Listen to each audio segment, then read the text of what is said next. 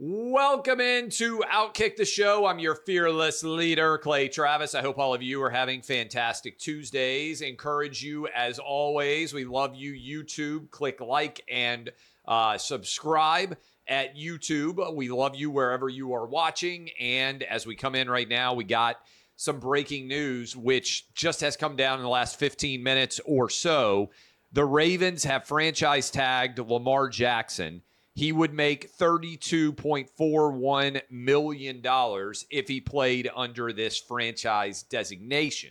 But Lamar Jackson is unlikely to play under this franchise tag designation because now that he has been franchise tagged, it's a non-exclusive franchise tag. What it does is it effectively makes Lamar Jackson a free agent for purposes of finding out what his market value is in the larger NFL marketplace. And the Ravens, if Lamar Jackson is able to go out and get an offer, they have the right to match that offer, or they get 2 first-round picks. So get your popcorn, because this is getting intriguing. The Ravens were not able to reach a long-term agreement with Lamar Jackson. So now the question is, okay, what is a relatively young quarterback like Lamar Jackson, who did not finish last season because of injury-related issues, what is he worth on the open market? Would the Ravens be willing to match that? And or are the Ravens effectively letting it be known that they would let Lamar Jackson walk for 2 first-round picks. This is spicy. This is great drama, because you usually don't get a young quarterback on the open market like Lamar Jackson would be. You also get into some game theory here, right? Because not only do you have to figure out what you're willing to pay Lamar Jackson, you have to contemplate whether the Ravens will match it. So you could, in theory, if you were a competitor of the Ravens, ensure that you drive this market up. It's a lot like an auction. You ever been in an auction? I was at an event last night, which I'll talk about in a little bit, but I go to a lot of, not a lot, but a decent number of charity events now, right? And most charity events have an auction-related component. And there is a bidding process. And so what's so fascinating about the live bidding is you're not only bidding for yourself, you're trying to figure out who you're bidding against. That is, what are they going to spend? What might they be willing to spend? How high does this go? And also, am I really willing to pay whatever the dollar figure is that people end up bidding on? So there's a game theory perspective here, because you don't want if you're a competitor, you don't want the Ravens to get Lamar Jackson for too cheap, but you also don't want to bid something and then have the Ravens say, okay, you got him. We want 2 first-round picks and all of this money. So who are the teams that might be willing to bid? How is this going to go? What is the market value?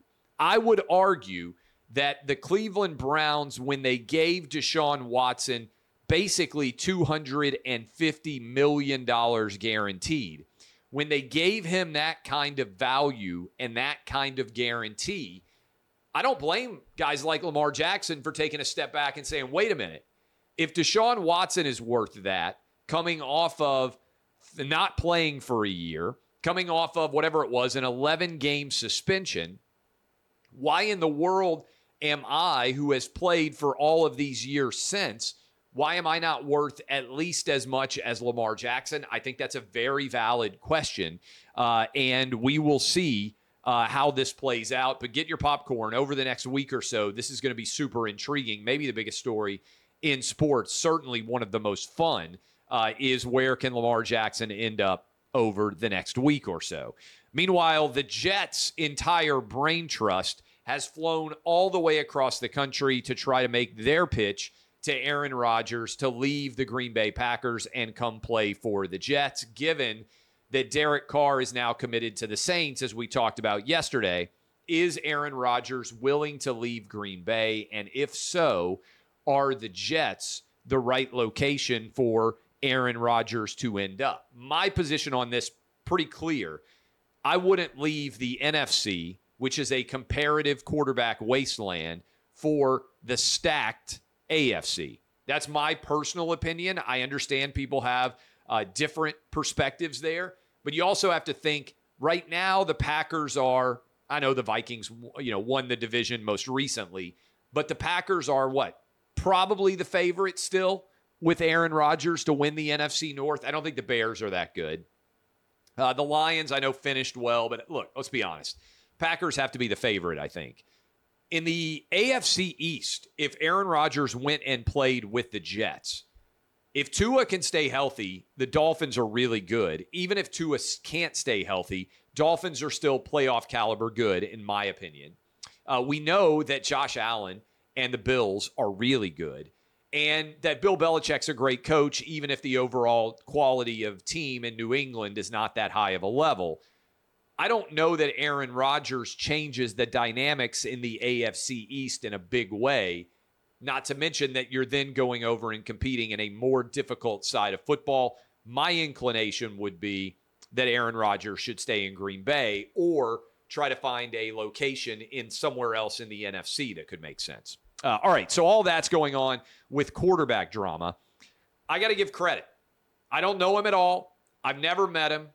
I think he is a proponent of woke ideology in general. But if you saw First Take, or at least the clip of First Take, which is I think what most people saw, J.J. Redick took a flamethrower to Kendrick Perkins on First Take this morning.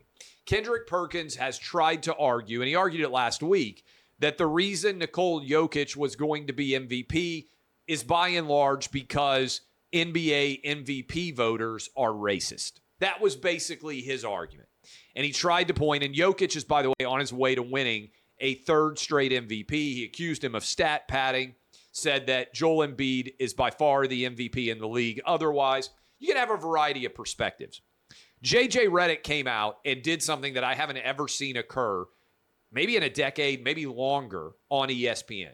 He flat out called it out as making up a fake race controversy by trying to allege that the MVP voters were racist, and that was why Jokic was going to win. And look, I don't know what finally caused J.J. Redick to be willing to call out the fake racism allegations of Kendrick Perkins, but I do know why lots of people in sports media and at ESPN in particular don't ever say this, right? Especially white people, although I think it could be Asian people. I think it could be anyone but black people, because they're afraid of being called racist. And so most people have to keep their jobs. And I know you may watch people on television and think, oh, that person's so rich. They make so much money. Not really.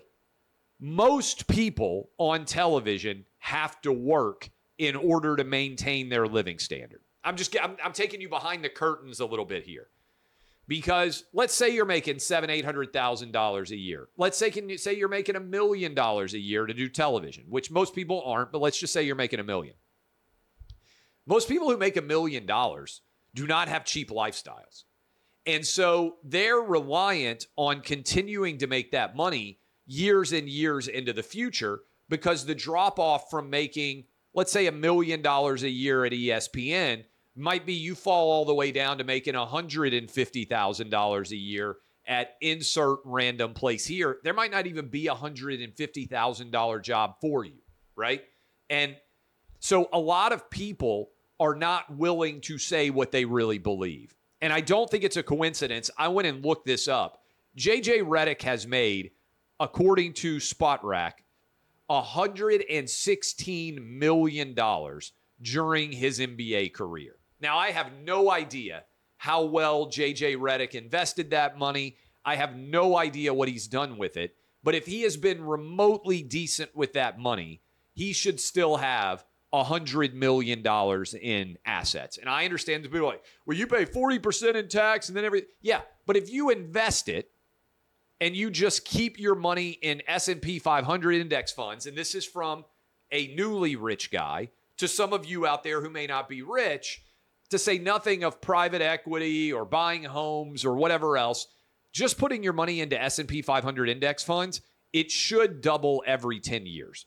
You should make around 8 or 9% a year, right? Now, some years you might lose 20. Some years you might lose 30. Joe Biden might get elected president, and nobody might be making money in the markets anywhere, okay? But over time, 10 years, generation, 20 years, 40 years, everything else, I would think J.J. Redick has to have close to $100 million in overall net worth. That's my guess. He doesn't need the money, and this is important. He doesn't need the money to do television in order to have a good life. I could, once I sold Outkick, I could in a couple of years just be like, I'm done with this. I'm tired of working 3 hours every day on radio. I'm tired of managing everything with Outkick and everything there. I'm tired of writing books. Oh, by the way, I got a new book coming out in September. I just want to go chill, sit on the beach, drink beer. Couple of years, I don't have to work anymore. I could retire at 44, 45 years old, throw up the deuces, never work again, and live a really good life, never having to make another dollar. Most people can't do that. The reason why I use J.J. Redick as an example is don't mistake what J.J. Redick is saying as something that is an uncommon opinion in sports media. Most people, I think, in sports media agree with what J.J. Redick said. The NBA MVP voters are not racist. That's not why Jokic wins. That's not why Steve Nash won back in the day. It's because of stupid arguments like Kendrick Perkins made that they're racist, but people are afraid, especially white people, that if they disagree with that claim, they're going to get tarred and feathered as racist, which can cost them their job.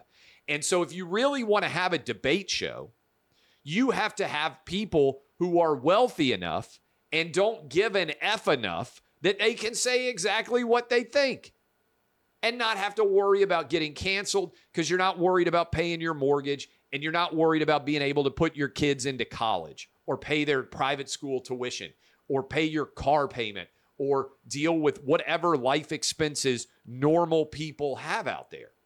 Which is why it's normal for people to be dishonest.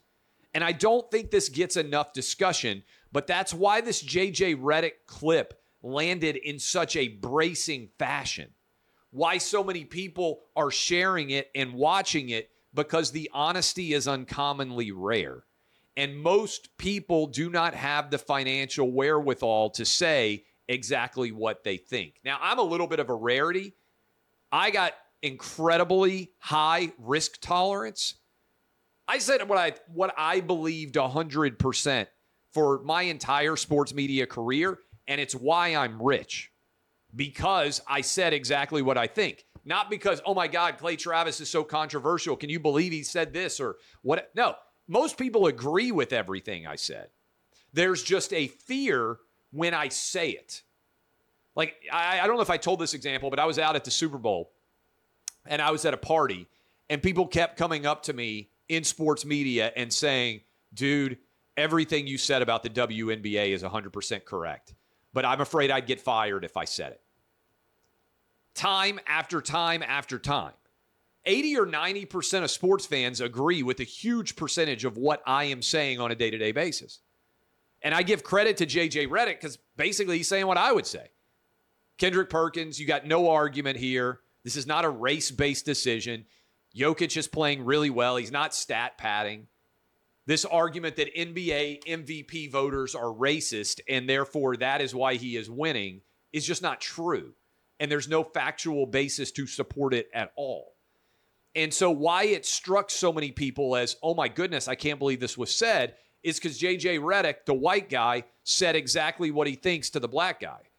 There are a lot of black guys on television that say exactly what they think. They're protected by their race.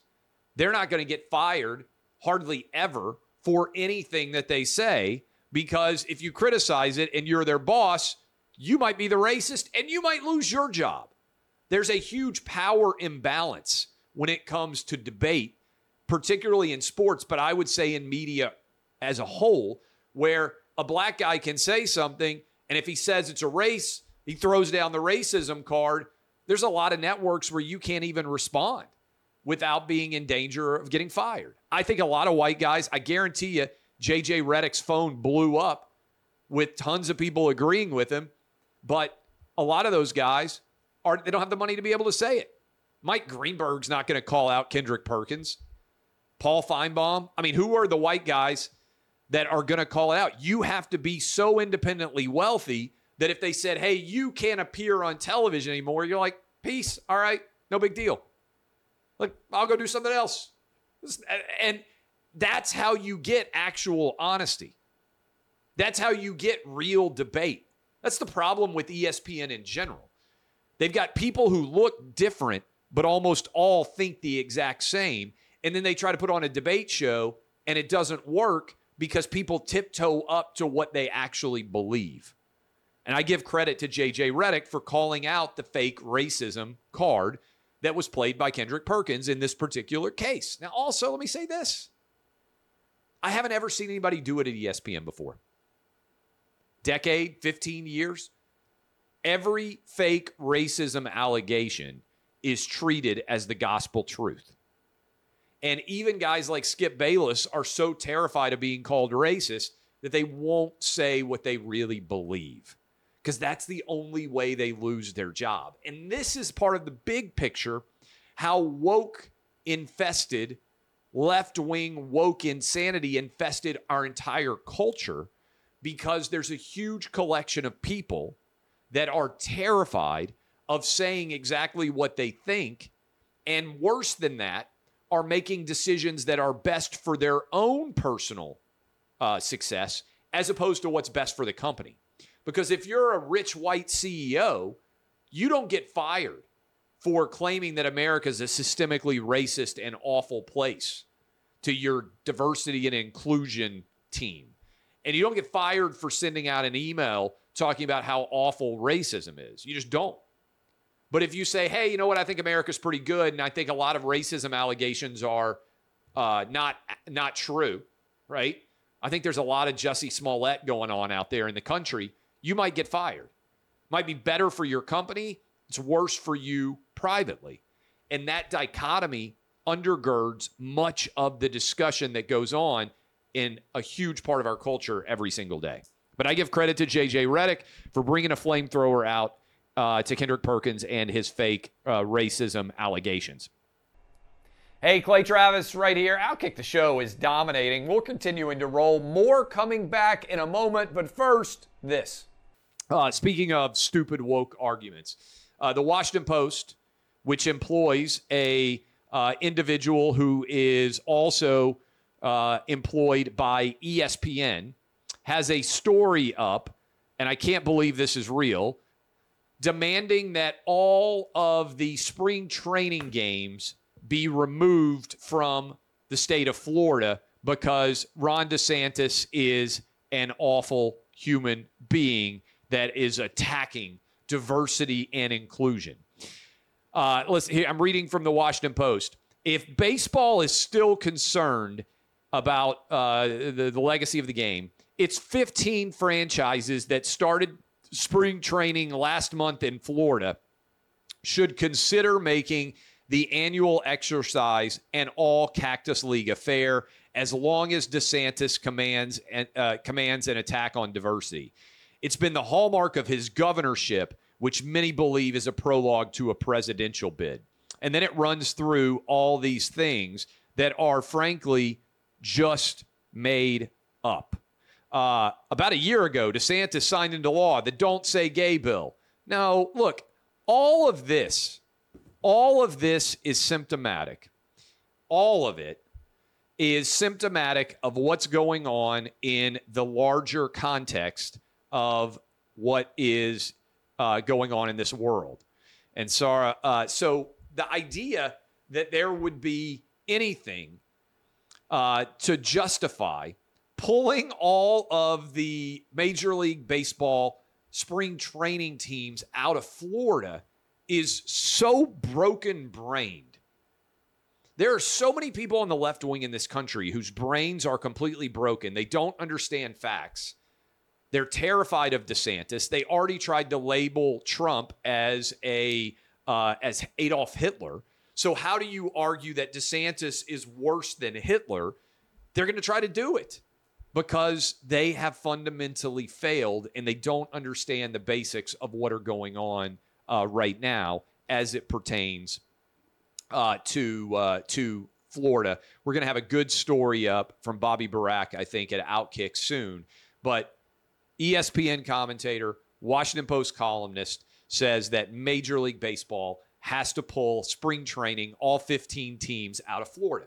Unfortunately, this is what happens when Rob Manfred pulled the All-Star game out of Atlanta. You set the precedent that if you decide a political decision in a state is unacceptable to you, even if you aren't very well informed by it, there is an expectation then in the media that it should be followed again and that those games should be pulled, that those teams should be pulled. Rob Manfred blew it. I think the worst single decision of his legacy as commissioner was that awful decision to pull the All-Star game out of Atlanta. Now, the Braves went on and won the World Series that year, but still, it was a mess beyond a shadow of a doubt. Couple of other things. The Ja Morant investigation is continuing. Reports are that he was at a strip club in Colorado with the gun. This is significant for a couple of reasons. One, it would suggest that Ja Morant traveled on a Grizzly team charter with a handgun, unless for some reason he bought a handgun when he got to Colorado, which seems unlikely.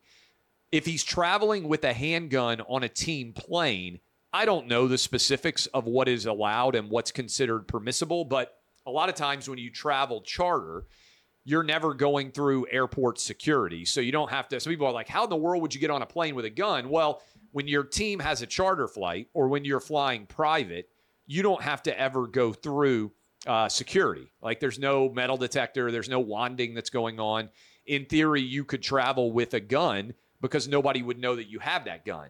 I would think, I don't know, but I would think NBA player rules and certainly team rules would prohibit weapons on team flights. That seems kind of basic.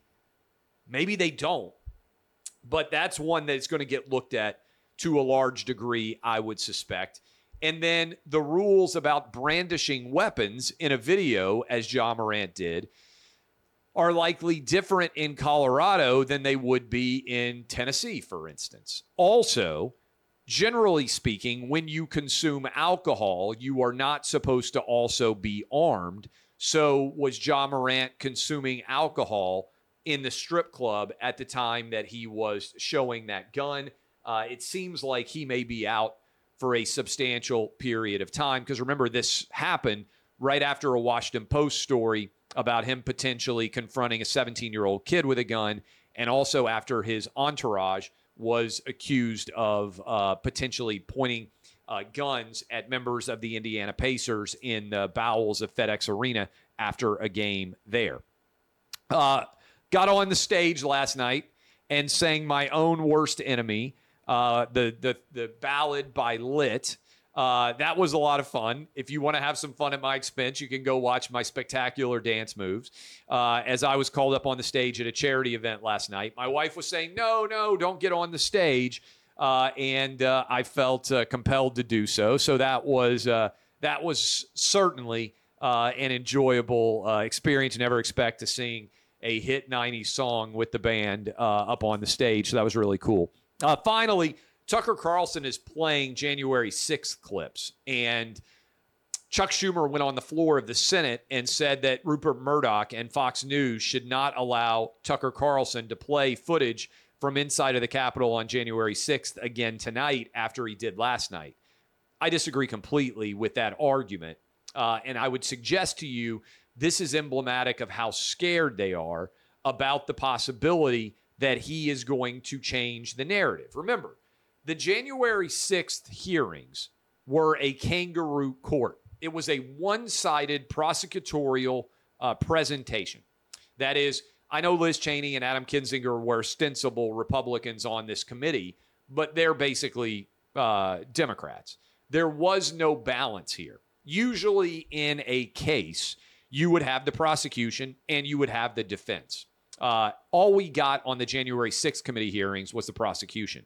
What Tucker is now doing is providing a larger context of what the video inside of January 6th, the Capitol, show. And he's providing a fuller context as opposed to the edited clips which were shown that favor the January 6th committee. And Democrats are terrified of this because they have tried to brand January 6th. I mean, I think Karine Jean-Pierre said it again today, that January 6th was the biggest threat to our country since the Civil War. Not Pearl Harbor, not 9/11, that a small group of people, almost none of whom were armed, entering into the United States Capitol on January 6th was the biggest threat to the United States since the Civil War is absolutely ridiculous. There is no way to make that argument. It becomes even more difficult to make, however, when you watch more of the footage of that day and see that people like, for instance, the QAnon shaman are just walking around surrounded by 9 different Capitol police officers and that they're literally trying to open the door for him. When you see that the story that was told, oh, this is Officer Sicknick, he was beaten to death by protesters on January 6th, that's the story that Democrats shared. No, the reality is he was walking around fine on January 6th. He didn't die on January 6th. He wasn't murdered by protesters. Now, unlike a lot of people, I stand on principle, I stand on precedent, I stand on consistency.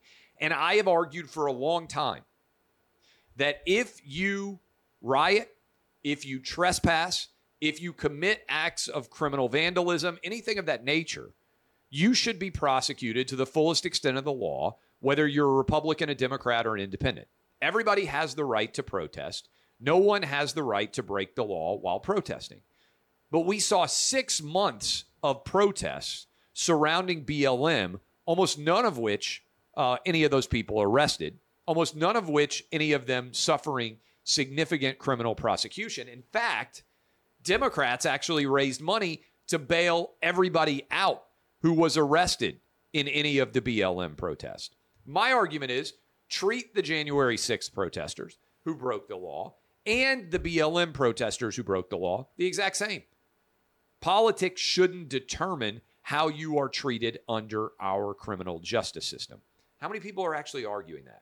And why are Democrats so afraid of Tucker Carlson sharing greater footage? You had the prosecution. This is basically the defense. Both of them provide a fuller picture of what actually took place on January 6th. And what you're seeing is the Democrat narrative is being challenged. To a large extent, it is crumbling. And that is a good thing because we all should have access to this information. I think it should eventually be put up on a database where everybody can watch it. I don't understand how arguing that only some small part of these clips are perfectly fine to be seen, but not the whole thing. All right, I got to run out. I got a couple of meetings to get to. I got a father-son dinner to get to this evening. I appreciate all of you. DBAP, unless you need to SBAP, I am Clay Travis. This has been Outkick the Show.